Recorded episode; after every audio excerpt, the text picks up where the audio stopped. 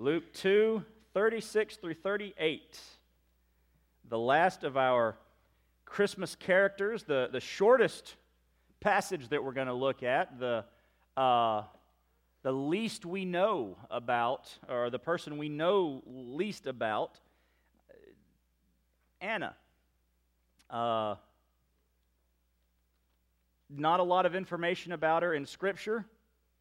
Nothing about her outside of Scripture. If you remember last week when we talked about Simeon, there were puzzle pieces we could put together uh, about who Simeon was uh, from, from information and resources outside of the Bible. We don't have that for Anna. Uh, but we're going to learn some things this morning. There are some key uh, biographical pieces of the story that tell us a lot about faithfulness. We'll, we'll see that when we get there. But first of all, we know, we can look around, we are uh, aware that commitment is getting harder and harder to find. It's hard to find people that will commit. Uh, we commit until we fall out of love. You know, we, we, commit until it's not convenient. We commit uh, until it gets hard. We commit until we don't get our way.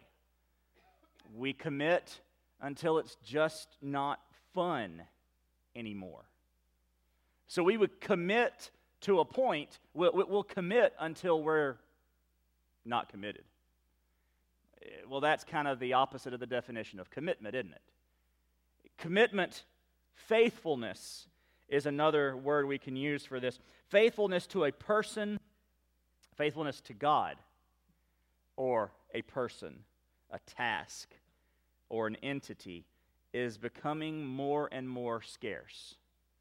And I'm not even talking about the culture, I'm just talking about the church. Uh, we don't have to look out there to find it. We can look inside the walls of churches all across our country and find or not find true commitment and faithfulness. But when we come to Scripture, when we look at this final character of Christmas, at least in our study, there were others that we could talk about, but we're stopping here. We see a person in Anna that teaches us faithfulness uh, in various ways, but we're going to see it as we move through her life. Luke chapter 2, verses 36 through 38 all we have on Anna. Let's read it together. There was also a prophetess, Anna, a daughter of Phanuel of the tribe of Asher. She was well along in years, having lived with her husband seven years after her marriage, and was a widow for 84 years. She did not leave the temple, serving God night and day with fasting and prayers.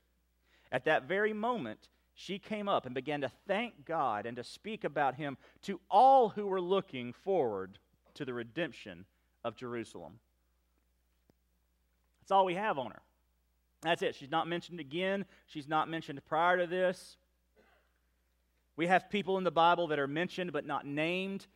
God saw fit to give us a name, a lineage, even, a, a history.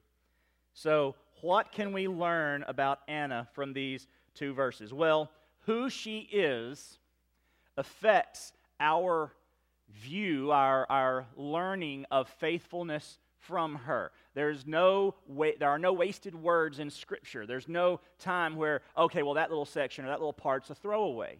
It's all there for a reason. We learn some things about Anna because it teaches us. Who was Anna? First of all, it says in verse 36 that she was a prophetess. So, a prophet or prophetess is one who heard from God and then spoke for God. That's what they were. They didn't necessarily tell the future, though that might be part of their job. That might be what God told them. But more than anything, they heard a word from the Lord and they then shared that word from the Lord with the people. Not unheard of to have a prophetess in Scripture. Uh, Deborah in the Old Testament, Miriam who was Moses' sister. Huldah uh, was a prophetess. Isaiah's wife, who isn't named but is listed as a prophetess. They, so this is not un, it, it's not common, but it's not unheard of. The uncommonness of it, though, should slap us a little bit. Wait, a prophetess. All right, we've had this, this man uh, of the, of the church, uh, the temple, who was not listed uh, as a prophet, only righteous and devout. And now we come to a woman. Luke does this a lot. Uh, Zechariah, Elizabeth, Joseph, Mary, uh, Simeon, Anna. And he's going to do that a lot throughout his book, where he gives two witnesses to something a man and a woman, showing the importance of their testimony.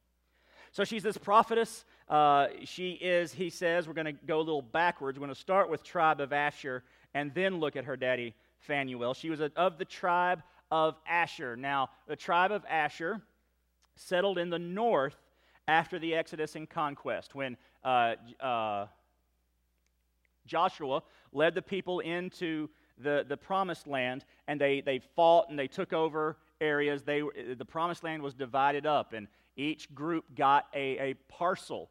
Asher is the number one on the screen. Uh, it would be middle of the screen, the red section. That is the tribe of Asher. Um, number 12, just for your uh, trivial pursuit information, is the tribe of Zebulun, and that's where Nazareth is.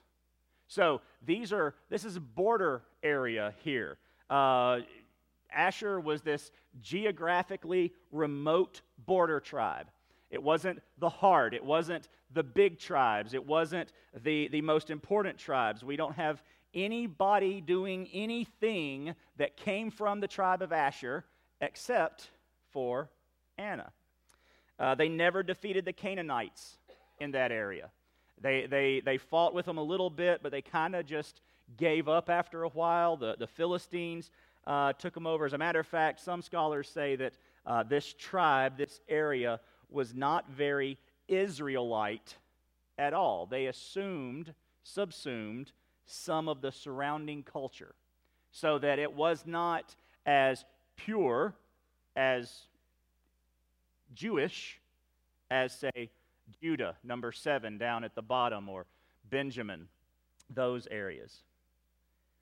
The tribe of Asher, then, after they form their, uh, they, they get their, their borders and their spot uh, after the conquest of, of the promised land, they go on for, that would have been, oh, 1400 BC or so. Uh, they go on for a few hundred years. They get David as king, Solomon as king. Then the kingdom is split. Uh, the kingdom of Israel is split into the northern kingdom, Israel, southern kingdom, Judah, and that border would have been about where the three and the two are um, on, your, on the picture up there. The, the kingdom split. Asher's part of the northern kingdom, which was uh, incredibly evil. It did not follow God. Judah wasn't a whole lot better in the south, but Israel was a little worse than Judah. In 722 BC, Assyria comes in and uh, takes over, kills most of the people, deports almost all of the rest of them into Syria. And you see on this next map uh, how far away they went. If you look on the far bottom left corner, you see Galilee. That would just north of that would be where Asher is. The tribe of Asher and the other 10 tribes of the north were uh, exiled and taken all the way into Assyria, which is in the uh, top right corner. So it wasn't just a minor thing. When, when Babylon came in and took over the southern kingdom of Judah, they deported a lot of people, but left a lot of people. Assyria didn't leave a lot of people. They wanted to wipe out the northern kingdom, and they almost did it. Uh, Asher, then, this tribe was exiled and then assimilated into the Assyrian culture. But the book of Tobit, which we don't have in our uh, Bible, it's uh, an apocryphal book. If you want to look up that word, you can. Uh, an apocryphal book, and some Bibles have it, ours doesn't. The book of Tobit speaks of, of a few of the northern kingdom tribes, the northern kingdom people, keeping their Israelite identity even in Assyria. Even in Assyria, they still kept themselves Jewish. It, it happened a lot with Judah in Babylon. They created com- Jewish communities. They kept their Jewishness even in ex- exile. For the most part, the northern kingdom did not, except for a few. Except for a few that remembered their God, remembered the promises, remembered how the Lord had brought them out of Egypt and taken them into the promised land and given them the good land. As a matter of fact, Asher was some of the most fertile land in the promised land because of its location. It had the most temperate climate. It, it, it was uh, agriculturally the, probably the best land you could get. I mean, even looking at that map, you can see uh, north of Galilee and on up through Phoenicia how it gets greener. That, that's the best place to be. They, they were blessed, and there were a few people. There was a remnant, there was a group that remembered their God and were faithful to him. Anna came from that tribe, Asher. She was also this, the daughter of a man, man named Phanuel. Now, Phanuel, his name means face of God. Now, face of God is used a couple of different ways in the Old Testament, and, in, and it depends on context. You either did or you didn't want God to turn his face toward you. You, were, you wanted to be clear, Lord, turn your face to me in blessing, in pleasure. Because if he turned his face to you in wrath, well, you didn't want that. And certainly they didn't name their son Phanuel to describe God's displeasure, although maybe they did. The double meaning of that phrase, even passed down now 700 years later, the, the, Anna's grandparents named their son Face of God.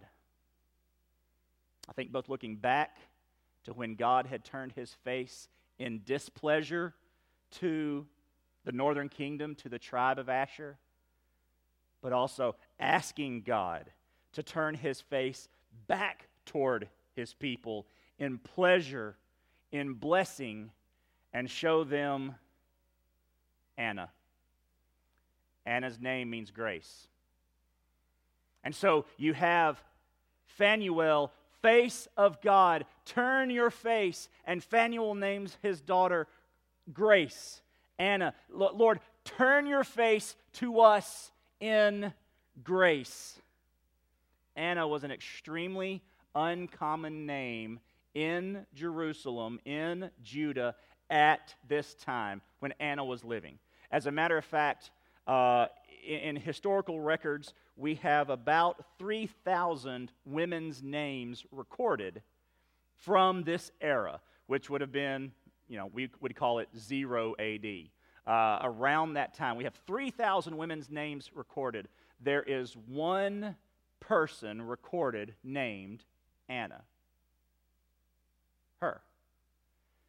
But it was an extremely common name in the northern kingdom after the exile. Those, those remnants, and, and maybe they didn't even know some of them what they were doing, didn't understand what they were asking for. They may have just thought it was a pretty name. But some of them named their children, a lot of them named their children Grace. Grace. Grace. God, show us your grace. God, send us grace.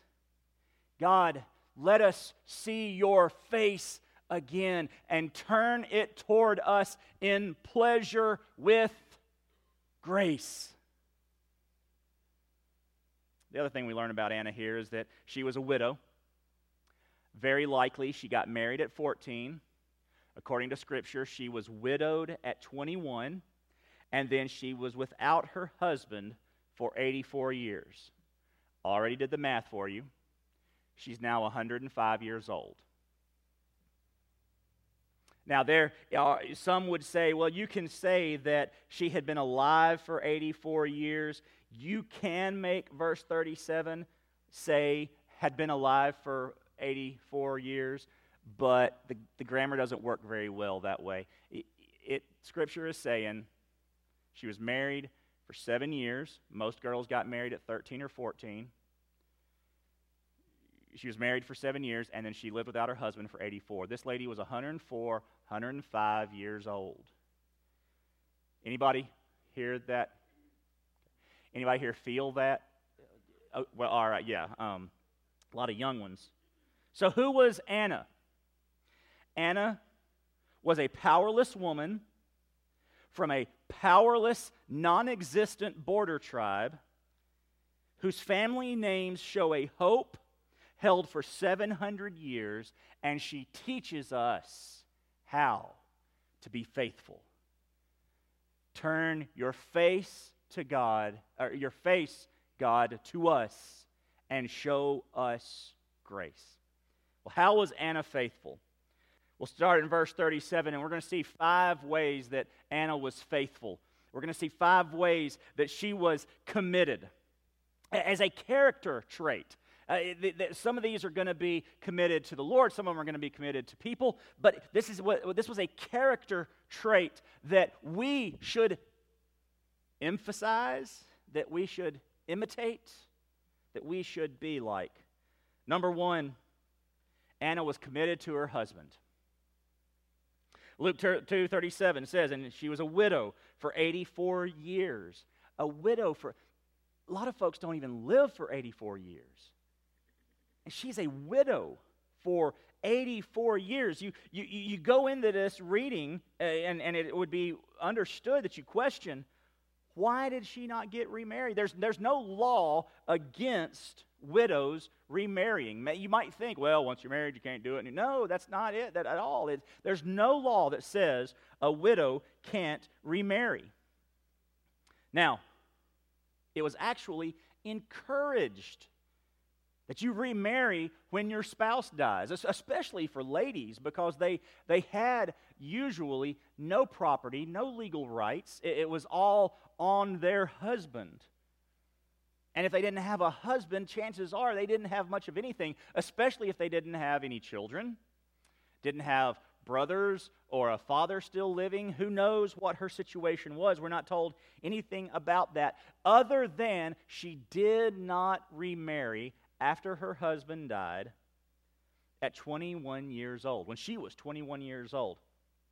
So, even though there's no law against remarrying, there was a custom, there was an ideal situation where a widow would, to, would commit to God as her new husband.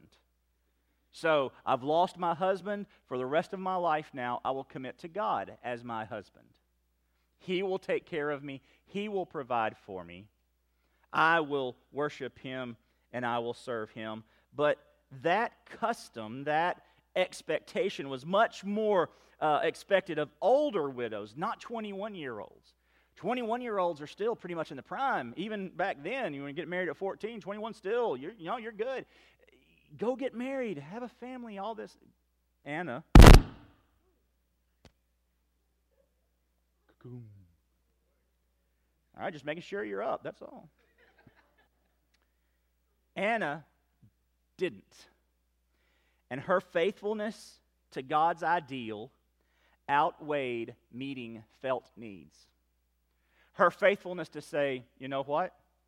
Now that I've lost my husband, I'm going to commit myself to the Lord. Even at 21 years old, even though that would have meant marrying would have meant security, would have meant children, would have meant all the blessings, all the privileges, all the joys of marriage. Nope, she put that aside and she was faithful to God's ideal in being committed to her husband. Number two, she was committed to service.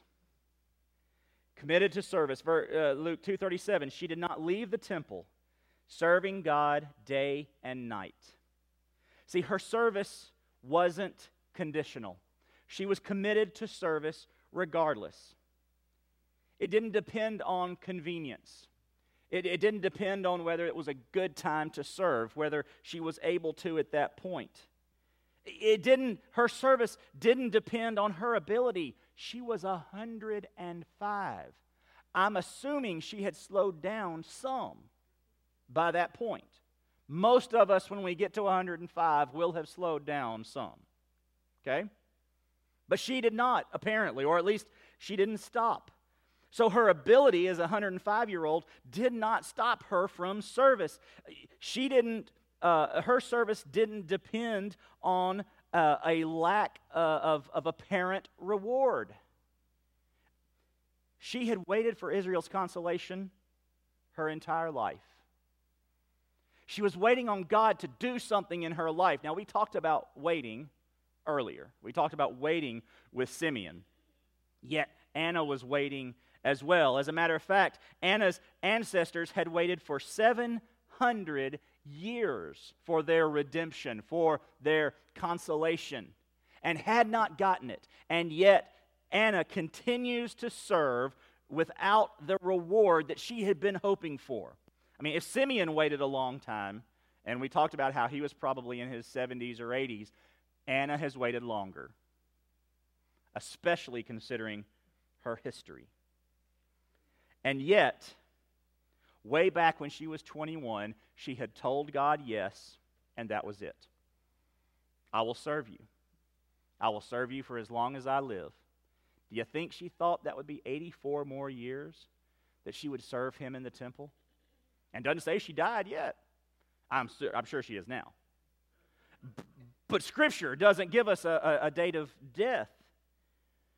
At 21, she signed a blank check, made it, made it out to God, put her signature on it, and left the total for Him to fill in. Whatever it is in my life, you've got it. You don't like that analogy? Well, let's go to poker. She took all of her chips and before the cards were even dealt, she said, I'm all in. And somebody would say, Don't you want to see the cards first? Nope. Not my game, not my cards, not my chips. I'm all in to serve the Lord no matter what. She was committed to service because she was faithful. Number three, she was committed to worship. Verse 37 says, uh, she did not leave the temple, serving God day and night with fasting and prayers. Those are activities of worship. Those aren't activities of service. They serve the Lord, but those aren't activities of service. Those are activities of worship. Those are the activities of someone devoted to the Lord, showing Him their devotion in pietous, righteous, worshipful acts. See, for Anna, service wasn't a rote activity devoid of spiritual content. Sometimes in the church, we can, we can get so busy doing that we forget to worship. And we think that our service is worship, and it can be, and it can even be a form of worship but it cannot take the place of worship. God wants our service. God commands our service. He, he gives us responsibilities, and there are plenty of things for us to do in the work of the Lord, in His kingdom. But those things, Mary and Martha, remember them? The acts of service cannot take the place of the acts of worship. Martha's doing a good thing, but Mary has chosen the better thing worship versus doing. Anna was committed to that. She didn't just serve and, and, and not worship the Lord she was expecting to save her. Worship was as vital to her service as doing was. She didn't replace one, of the, uh, one with the other. She could not. She knew she couldn't. She was waiting on something. Sure, I'll sweep while I'm waiting. But I'm waiting.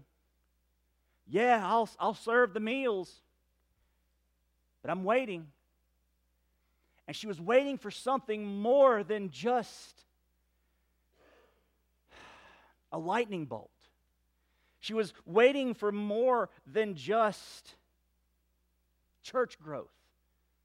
She was waiting for more than just some physical, uh, visible, uh, tangible uh, boy, things will get better along. She was waiting for God to show up, for Him to move in the hearts of His people, to move in the land. She wasn't just looking for things, she was looking for Him. And so she worshiped Him, knowing He would show up. Number four, in the faithfulness of Anna, she was committed to God's leading. Verse 38 At that very moment, she came up and began to thank God. Now, that very moment would have been when uh, either after, right after, or right as Simeon stated his prophecy over the baby Jesus. At that moment, Anna, who was a prophetess, who was in tune with the, the, the words of the Lord, who heard from God and then told people what he said. Anna recognized God's voice of fulfillment. She saw in that baby, she heard from the Lord, This is the one you've been waiting for for 84 years. This is the one you have been waiting for for 105 years. This is the one you have been waiting for for 700 years. This is the one you have been waiting for since Adam and Eve took the bite of that fruit. It's here. He's here. Anna recognized that because she was committed to God's leading. She was committed to hear from Him, know when He spoke, and know what He said. And this is whether He spoke directly to her at this moment, which is most likely, given the fact that Luke introduces her as a prophetess. It is pretty clear that she didn't just take it on Simeon's word, but she got a word from the Lord at that moment. This is the child we've been waiting for. Or whether she did only hear Simeon and understood then as he spoke through the Lord and knew this is the child. Either way, she knew it was God at that moment. She knew that God had led her to this point way back when she was 21. And she devoted herself to the Lord, to serve in the temple, to worship Him. She began to wait. Ah, no. Goes back further when she knew what her name meant grace. When she knew what her daddy's name meant face of God even further as she learned growing up what her tribe was, where their lineage was. Little Grace, we've been waiting for the Lord to come and rescue us for 700 years. Ever since Assyria took us off, defeated us, we've been waiting for the Lord to rescue us. Little Grace, watch, wait He's coming. He's going to come back. And when she looked up that day in the temple and saw Simeon, whom she probably knew very well, holding that baby, and she heard that voice, it's me. 700 years. Now, it would have been easy for her to, to deny that that was God's voice. Right? I mean, we talked about this with Simeon. It's a baby.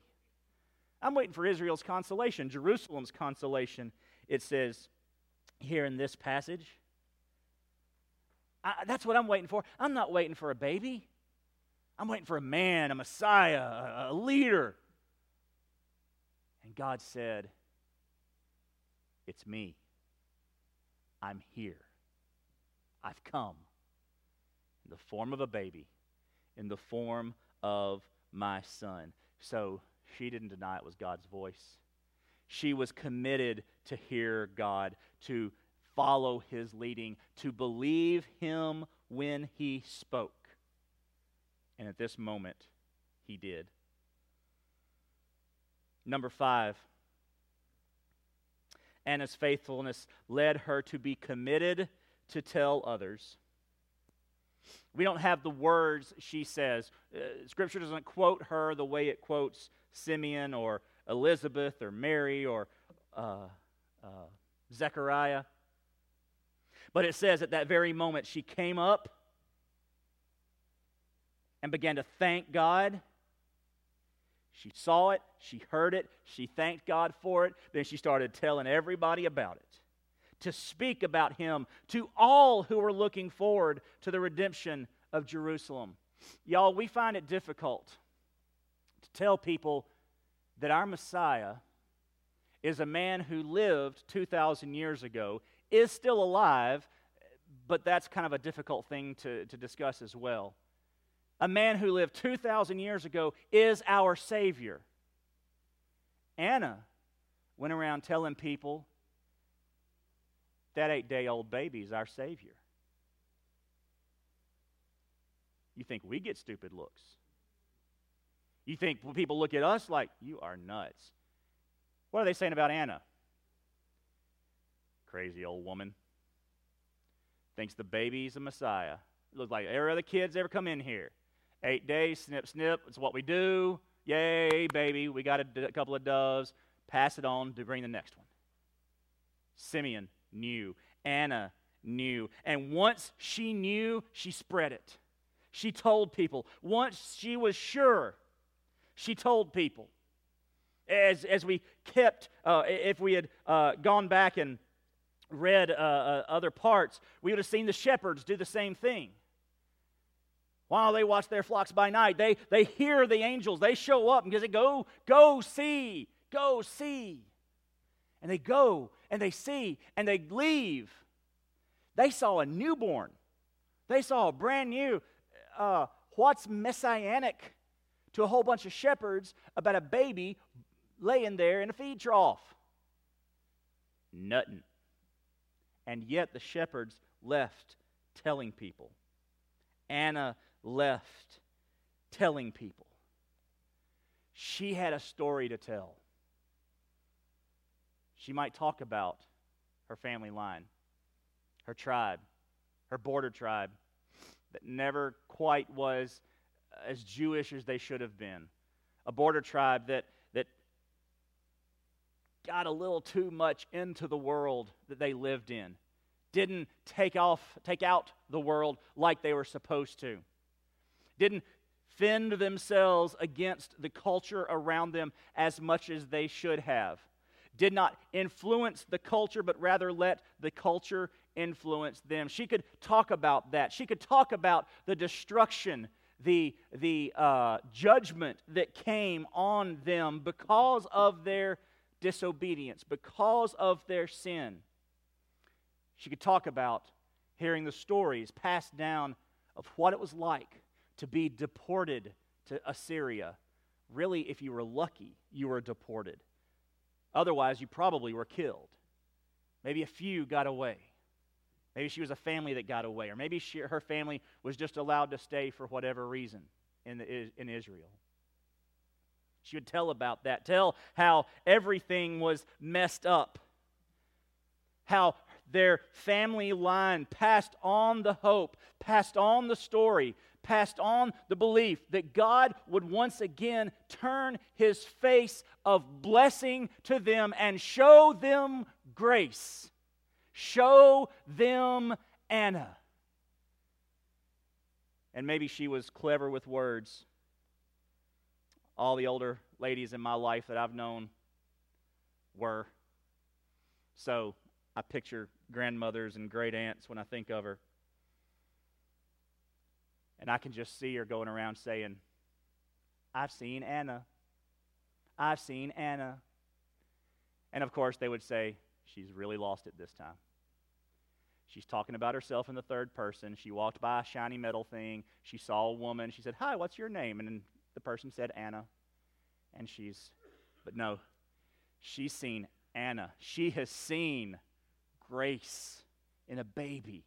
And she tells everybody about body about it because she was looking for it. She told those looking how God was about to repair what was broken brokenness. He was going to fix the brokenness. This was personal to her. This was her family that was going to be repaired. This was her history that was going to be prepared, uh, repaired. This was her lineage, her, her generational curse that had been passed down not for 700 years, but ever since the day the two kingdoms split and Israel went north, 10 tribes went north and had a fake temple and a fake place of worship and tried to replace God with other things. And Anna saw that God was going to repair that in this baby. Anna saw grace. So, the takeaway for us on being faithful as we look at these three verses of Anna's story, all we get, all we've got, on being faithful, us as individuals today, 2,000 years later, number one, commit to where God has put you. Commit to where God has put you. I'm talking about location. I'm talking about social status. I'm talking about all of it.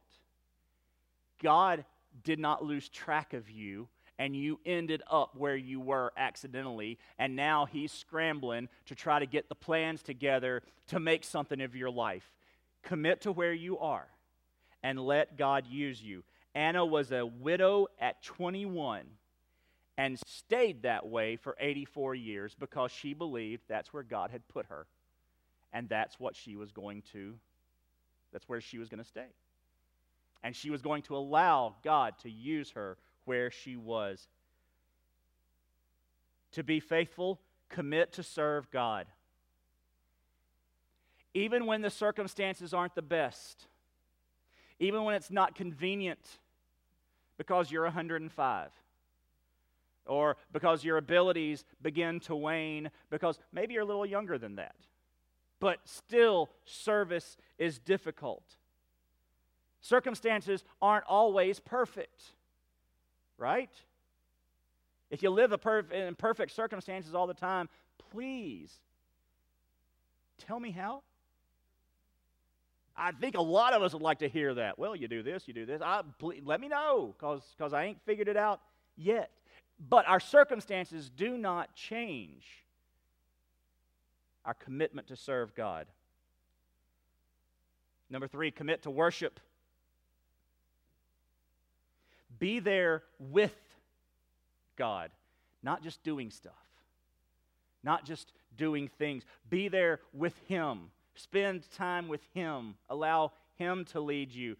The prayer and the fasting, that is just an example. That's a picture of worship. Those are things we're still called to do as well. Commit to worship. When you serve God, don't replace worship with service. They, they aren't interchangeable. It's a both and, not an either or. Number four, commit to God's leading.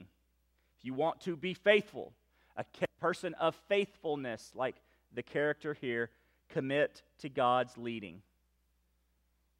What you're hearing, the direction the Lord is leading you, those promptings aren't there to confuse you. It's not there to, to startle you, to, to get you off track, to confuse you, to, to make you think something else is supposed to be done. When God leads, that prompting is there for you to obey, even if it's hard, even if it's not convenient. And then lastly, commit to telling commit to telling. Anna began to speak about him to all who were looking forward to the redemption of Jerusalem. Every person you meet needs a fix for what is broken. Every person. They may not know it, some do. Some want the fix. Every one of them needs the fix. So we need to tell them about the fix. We need to tell them about the one who can redeem our lives. She was talking about the redemption of Israel. I'm talking about the redemption of us. God is faithful to us. There's our, oh, what do we call it, Amy, in Kids Beach Club? Our character word. Faithful would be our character word if we were doing Beach Club right now. God is faithful to us. He said He would provide a way to fix our broken hearts, our broken lives, and our broken relationships, our relationships with Him and with others. That is the work of a faithful God, and that is the calling on us of a faithful God to be faithful. Well, why are things broken? Things are broken because God had a design, God had a plan. God had put us on earth as humanity to have unbroken, unencumbered, perfect relationship with Him. At any time God's plans are disobeyed, that's called sin. And way back in the garden, we sinned. We disobeyed. We didn't follow God. We didn't do what He told us to do. And so that design of a perfect relationship is now broken. There's no more perfect relationship, there's no more unencumbered access. And because of that, because of sin, we lead broken lives. We may not point to exile and an Assyrian takeover like Anna would have. That's what she would have said. Our lives have been broken for 700 years, really longer, ever since the kingdom split and Rehoboam took over in the north. Things have been messed up, things have been broken. And, and it is our sin that has done that. And we were, are going to fix that. They, they did in the northern kingdom. They, they built idols here and uh, worshiped gods over there, and anything they could do to try to fix the brokenness, everything except turn to the one who could truly fix it. And all of their fixes just left, uh, led to more brokenness. Now we know the only fix for the brokenness is the gospel of Jesus Christ. The gospel that says we are sinners and we can't do anything about our sin. But God sent his Son. O holy night, silent night, holy night, God sent his Son. And then 33 ish years later, that Son died on a cross. And on that cross, he took our punishment, he took our sin. Those 33 years were perfect. He never ex- he experienced the brokenness of life, but he never caused any brokenness. He never sinned himself. He was the perfect sacrifice. And on that cross, he took our sin, he took our punishment. And if we will repent of our sin and believe in Jesus Christ, if we will place our faith and trust in Him, not intellectual assent, not church attendance or membership. The example uh, I've used maybe up here before, I don't know, uh, is the example of a parachute. I can strap on the parachute, cinch it all up, make sure everything works perfectly, jump out of an airplane. But if I never pull that ripcord, what good has that parachute done me? Nothing. The gospel is the parachute. You can know about it. You can, you can believe the gospel will save you. You can believe all the parts of the gospel. Yes, just like the parachute, the strap does this here and it supports me there. And when you know, under a amount of a certain amount of stress, the the the little lead parachute goes out. That pulls the whole thing out. And those strings, they hold that. And it's made of a certain material so that when I uh, am falling through the air, it supports me. I, I know everything about the parachute. Now jump out of an airplane, never pull the ripcord in. Splat.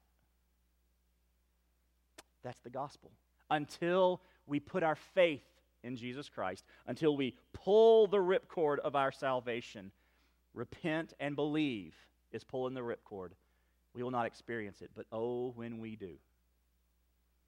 When we pull that ripcord, we see Phanuel. We see the face of God. When we pull that ripcord, we experience Anna. We experience grace. And we begin to recover and pursue God's design again. That relationship that He wants to have with us, we can now have because of that salvation. Will you go tell? The consolation, the redemption of our hearts is here. Will you believe it like Anna did? And will you tell it like Anna did? Let's pray. Father, thank you that you have turned your face to us. Lord, you, you no doubt, you still turn your face to us in wrath and in discipline.